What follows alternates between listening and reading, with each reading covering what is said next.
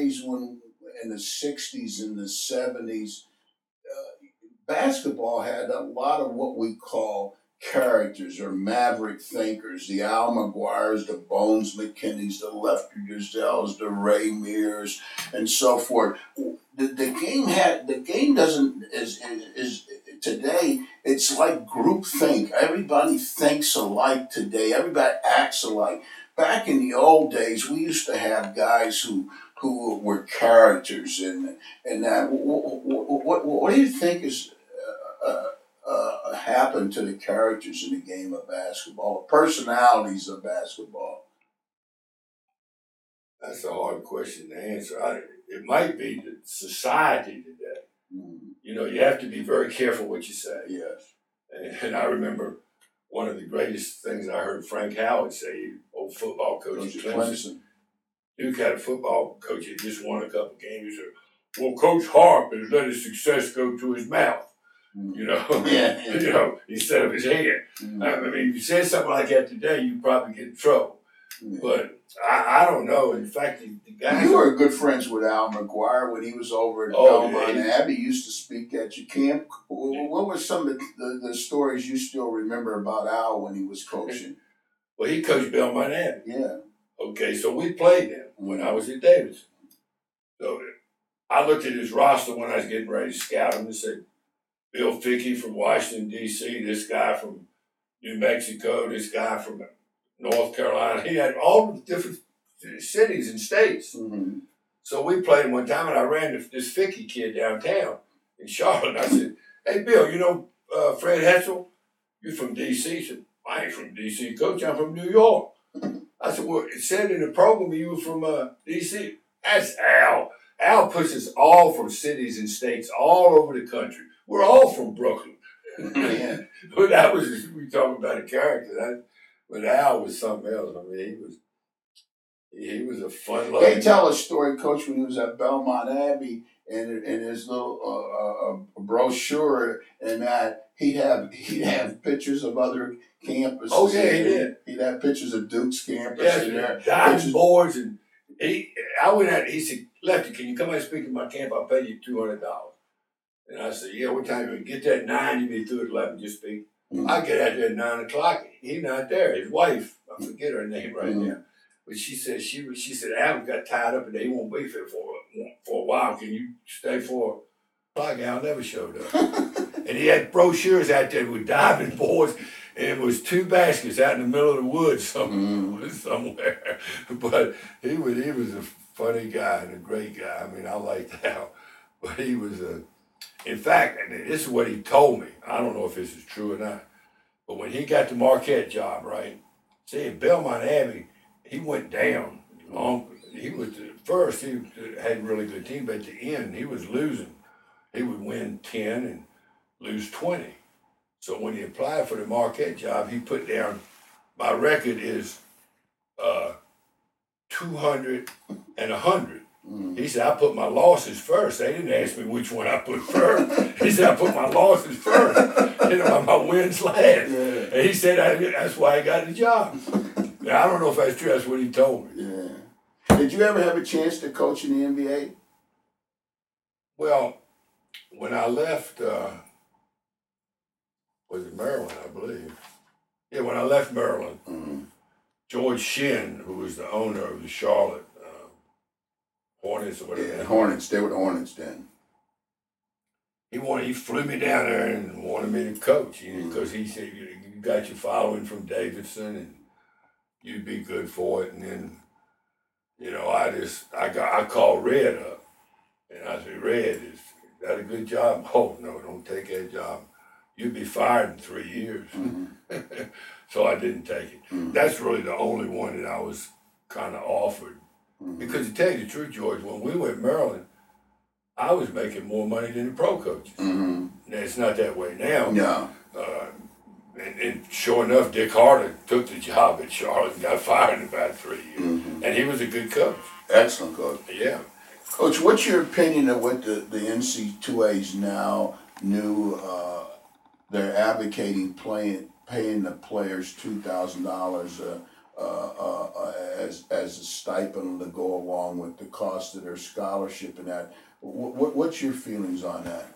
Well, I'm, I'm all for it if they're gonna do it. And Now they're saying certain leagues can do it, and certain they gotta let everybody do it. Mm-hmm. And and um, because see, when I went to Duke, I got fifteen dollars a month for laundry money. Mm-hmm. And when we went in Maryland, Mm-hmm. we Lucas and those guys got fifteen dollars a month. Yeah. Then all of a sudden, I think it was Lucas's junior year or sophomore year. They said no more fifteen dollars because that's when Title IX came in, Mm-hmm. and you'd have to give it to all the women and the soccer team and all that. So I told Luke and him, I said, look, y'all ought to say you ain't gonna play then. You're not gonna play if you don't get the fifteen dollars. But it, it didn't help. And uh, in fact, this is a funny story, but when Moses was deciding to go pro or come to college, John Lucas was a great leader. He went to all the guys on the team and said, look, when you give your fifteen dollars to Moses every month, so that'll be it was fifteen times fifteen, whatever it was. Yeah, yeah. Three hundred dollars a month. So he told Moses, Mo, we got it set up. You're gonna get three hundred dollars a month. We're gonna all give you our laundry money. but uh, you know, Moses signed for a million, so that wasn't that much. anyway, I, I, think it's good. Mm-hmm. Although, see, now a lot of players get Pell Grants. Mm-hmm. You know, in fact, my grandson's got it because my daughter's not that well off, but see, they're not as poor as they think they are. When we were coming up, there was no such a thing as a Pell Grant. No. So you needed the fifteen dollars. I don't know what they do. Go to a movie once a month or something. But Coach, I, when, I think it's not not a bad idea, but it's not a. You know, I don't. Are they going to have to do it for all the sports? oh yeah, I think you're gonna, I think you're gonna, you know, with Title IX, you're obviously gonna have to, Yeah, to so- do it across the gonna cost you a lot of money. Now, read somewhere like Chuck's at the Citadel. I don't know if Citadel can afford that.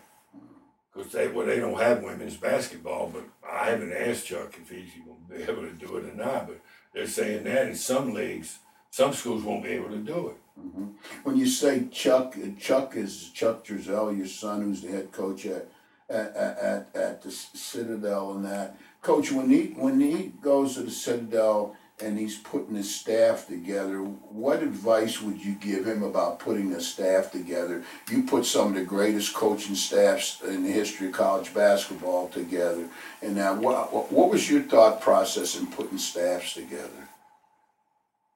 I, I don't know. He he hired my my grandson, and then he had to get rid of him because of uh, what do you call it, nepotism thing. Uh, And he hired, you remember Bob Burke? Yeah, yeah, Coach at yeah, Chowan? yes, He hired his son, and uh, he hired another coach that was at uh, uh, South Carolina, or I don't know, somewhere. So he did, I think he did pretty good, but I, I don't know. I tell you, hiring assistant coaches is hard. But it wasn't hard for you, coach. You had you had some great Yeah. assistant coaches over the years. I know, but I was lucky, and and um, you, were a great assistant coach. I wasn't just good, and um, you weren't just good. You were great. And Dave Pritchett, he lives here now. He's Mm, Dave. he's in bad shape, but anyway, I, I don't know what he. Just get somebody that wants to work hard hmm and, and wants to get out on the road and he can sell. Because hey, why is Mike Krzyzewski and Roy Williams get all the good players in the ACC? Because they work at it hmm and they got good assistants that work at it. hmm So um, uh, my thing, make sure the guy knows something about it. He, he's a, he knows something about basketball and played basketball, which is not really necessary because Morgan Wooten never played basketball. He was a good coach. Yeah. But But I would, Rupp never played basketball. yeah, but, but I would, me, I like to hire somebody that's played like yourself. hmm I know you were a great rebounder and you could you, you could relate to people and you know, but you got to get somebody that wants to work. You- Some of these guys are lazy. You know. If if you had to live your life all over, your coaching career all over, coach, are there any things that you would do different now, looking back over the years? Yeah, probably. Um, Rick Barnes asked me that a couple years ago, Mm, And I said I work my players too hard Mhm. because, I mean, that was my philosophy. I still got the little thing: the harder you work, the luckier you get. And I, I felt like my team was going to be in better shape than yours. We're going to outwork you. We're going to have, you know, you you know, you and I used to go out and scout. We scout North Carolina five or six times, so we knew every who their girlfriends were. But sometimes I think I wore my team out. I've seen some players at Davidson and wrote written back like playing for me said, Coach uh, Driesell ran the first practice like, like it was for the national championship, and I pushed them too hard sometimes, you know. And I, the reason I say that I didn't know it at the time, but I, I was on a trip with John Havlicek one time, and I said, John, why how'd y'all win all those national the NBA championships? He said, You know why, Coach? We practice one hour a day. Red said, Look, once I teach you our offense and how we're going to handle pick and roll and this and that, well, why I have to work on that every day? You know how to do it. So we practice an hour a day. Everybody else was practicing two, three, four hours a day. And then, you know, I remember John Thompson. He he never started basketball practice till November the first. We could start October. Do you remember that? Mhm. I think the year he won the national championship, he started November the first. Because he said, I don't need all that time to get ready to play. So I think I worked my. In in fact, Norman Sloan told me the year he won the national championship. But Norman and I are a pretty good friend. He said, you know what I did left? He said, I in the preseason. The preseason was longer then than it was. We started October the fifteenth, didn't play till December the first. Mhm. He said, I practiced one day, I gave him a day off. I practiced one day, and I gave him a day off. The best team I had in Maryland when we were 27 3 my last year, I said, okay, fellas, look, you win the game tonight, tomorrow's off. Don't even come by the gym, don't even think about that. And I did that the whole year. Mhm. And, uh, because that will, I think they were more rested that way. Mhm. You think Frank Costello, you know the track coach Yes, in Maryland, yes. he used to tell me, he said, Lefty, basketball players are sprinters. They sprint. They sprint up and down the court for 40 minutes. What if if I worked my sprinters as hard as you work these basketball players, their time would go down 10 seconds. Yeah. He said, You're working them too hard. Mhm. And, it's, and I used to ask the trainers, you know, I say, all, all my players tired, and I'd give them a, I mean, I did, I don't think it hurt me that much. But I tell Chuck, you know, I said, Chuck, you're working them too hard. You know, give them off. You know, you working them here in November, and you want them playing at their best in March. Mhm. You'll be tired of basketball, and you wear them out, wear their legs out. Mhm. So that, that's a, probably the biggest mistake. You know, like when I was at Maryland, we went in, in ACC finals six times. We won it once Mhm. Because maybe I wore them out. Yeah. You know, we were in the final six times. And we lost double overtime, one point, two points, but uh, that would be. I told Rick Barnes that story. You know, and I think I just worked them too hard because I was intent on outworking people, and that probably helped us in recruiting. Mhm. But in basketball, time on the court, I probably worked them too hard. Coach, who would you say, looking back on your uh, Hall of Fame type uh, career, do you do you feel were four or five of the coaches that that you really uh, admired the most as a college basketball coach? Well, oh, as a college coach, Mm-hmm. because Red Auerbach would be my first guy. Um, John Wooden has got to be Mm-hmm. everybody's. You know, the guy won all those national championships. He's a good Christian man, and I mean, uh, every time I got around him, I loved talking. One thing he taught me that I never played intentionally, even when you with me. You know, we go play on the road, and you go in and you tape guys, and they throw the tape on the floor, and they throw oranges on the floor and towels. And John Wooden said, "No, when I leave a visiting team, my locker room's cleaner than it was when I got there." So I started doing that, and um, you know, he was- he was just a tremendous influence on everybody that's ever coached basketball. I think because of his, you know, his religious beliefs, and he was a good man, and he and he um, he won what 10, 11 national championships. No, not too many people have done it. Nobody had. And um, so he would be the first guy. I'm probably missing people, but right now, the guy that I think is the best is Mike Krzyzewski. Yeah, I agree. Because, and I think I've said this before, he went to West Point. So at West Point, you learn you learn leadership. Just like I tell Chuck, you ought to tell the guys you're recruiting, you come here, you're gonna learn leadership. I mean, Mike, Mike learned how to lead guys in the battle to get killed. Mhm. You know, hey, brother, if you don't do this, you're gonna get killed. Mhm. And I think he's a he's probably more of a. And I I've been to some of his practices, and I've never been in a, game, in a pre-game or post-game, but I would imagine he's a great motivator. Mhm. You know, and, uh, probably more so than a teacher Mhm. because of what he learned at West Point. And um, of course, Dean, Dean was a tough guy to beat. I mean, he was, you know, he he was smart and he, and he was a good guy too. You know had good high morals, and as far as I know, anyway. And, and in fact, I've told Chuck, be like Dean, because he had great rapport with the press and with his players liked him, and players come back there. And in fact, I went to a game last year. Uh, D.G. Martin, I told you, Mhm. uh, was the vice president. He's retired now, but his dad's the one that hired me at Davidson. And, you know, they have a big TV screen up there, and they go back to Billy Cunningham, comes, shows a picture of him. He's saying, I'm Carolina Tar Heel for life. I love North Carolina. Then comes uh, George Karl. He says the same thing. Then comes Michael Jordan. Then come, you know, all the guys, they love Merton. they love North Carolina. They got their family deal going. Mhm. And I think it all started with, with Dean, with Dean. no, you know, you know, it's interesting, Coach. You and I say Dean, but one of the things I always felt to this day that that was a great indicator of how he connected with his players. I've never heard a Carolina player ever call him Dean. They always, to this day, as you know, I run Michael Jordan's basketball camp for the last 19 years.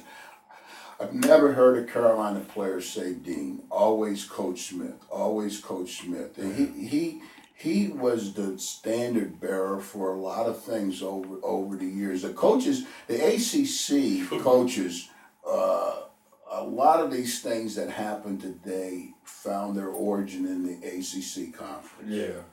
In fact, Dean was one. I don't know if he. I guess he did this on purpose, but he, always called guys by their first name, like Charlie Scott. Yeah. He didn't call him Charlie. Called him Charles. Charles, yes. Charles, and Mhm.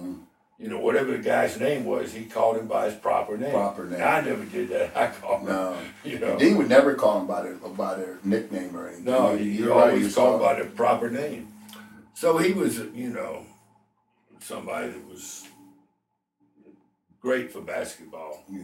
And I didn't, you know, the coaches in the ACC, we used to tease him and I act like we didn't like him. And I, in fact, I called Linnea, his wife, about three days ago. hmm And I said, can Dean come to, you? I call him about every month or so. Yeah, I know he's And, and I going through said, some can he tough. come to the phone? He said, he, he wouldn't know who you were. Mhm.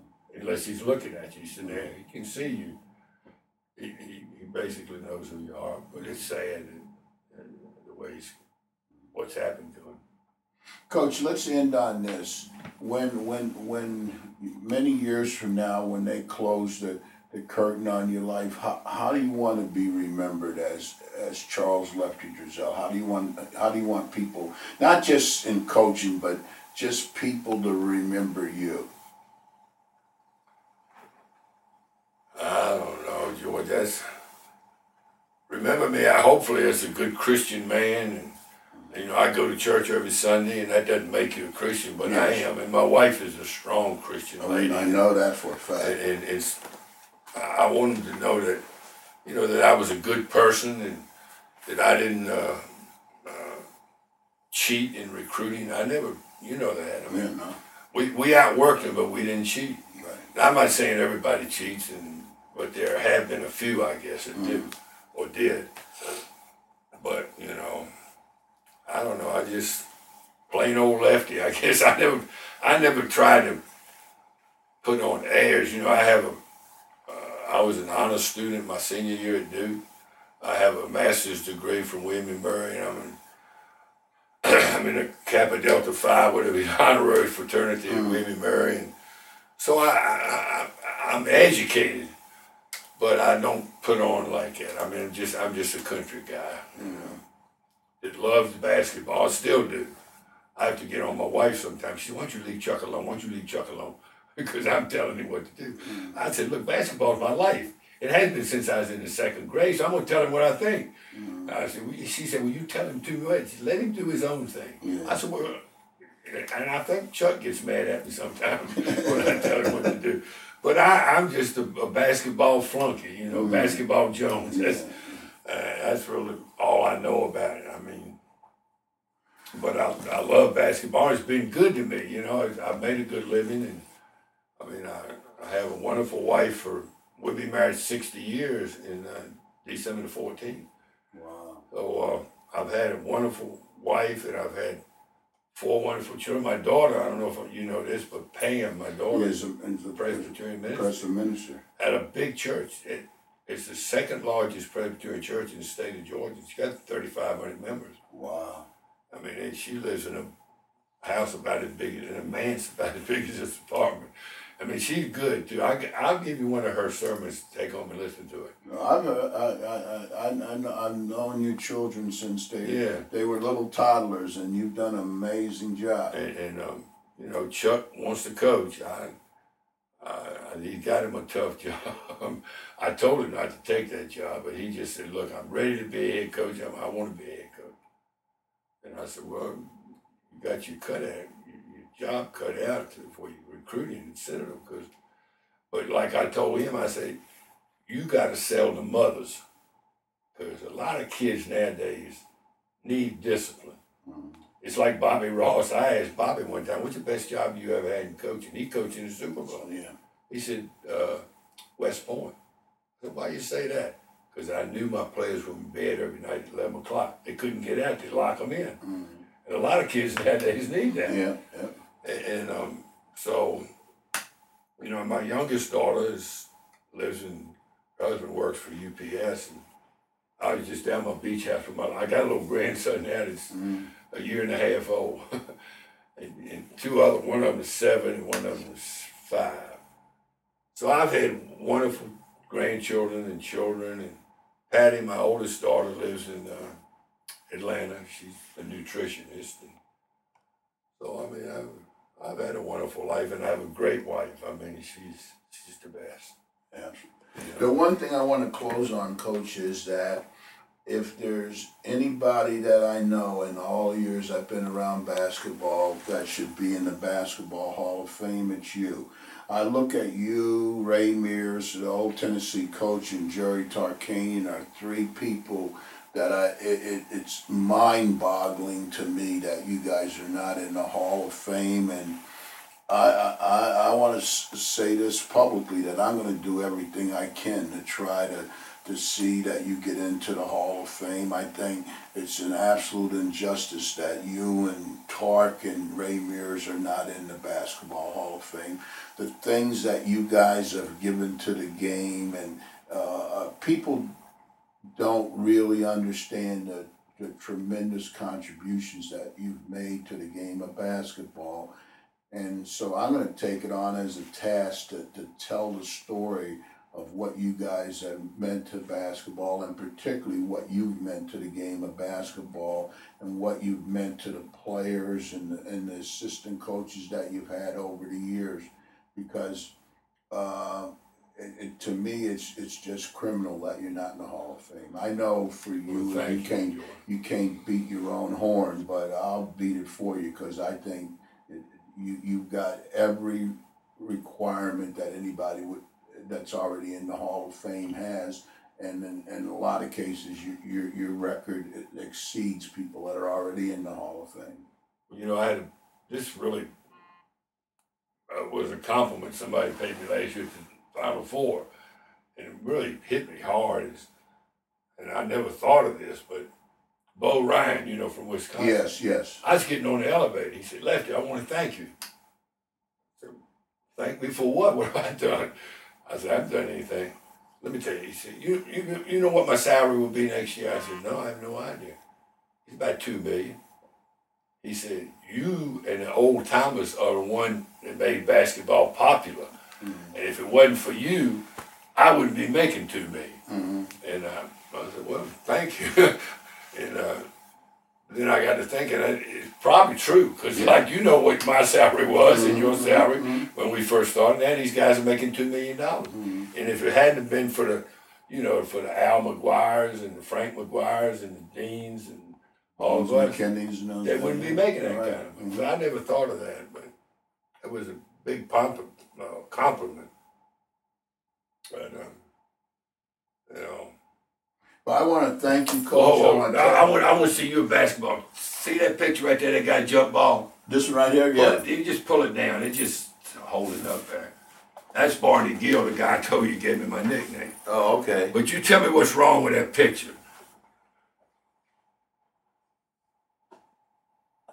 Where's my glad?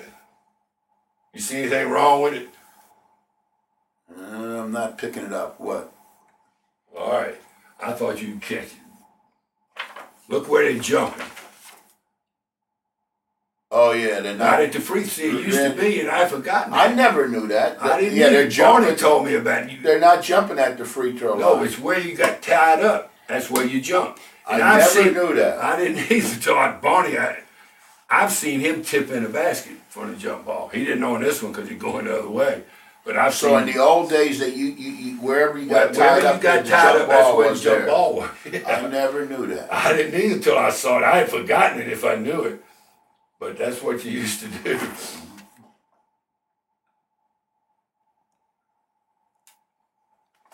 Wow. I learned something new about the game. Here, 75 years old. It, it, it, it, it's it's the old story. They say you, you, you if, if, if you if you let yourself do it, you can learn something new every day about the game. I learned something new today.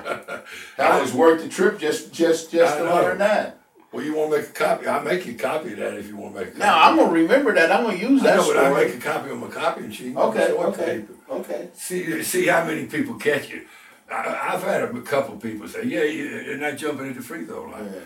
But, uh, Thanks, Coach. All right, thank You're you, good George. man.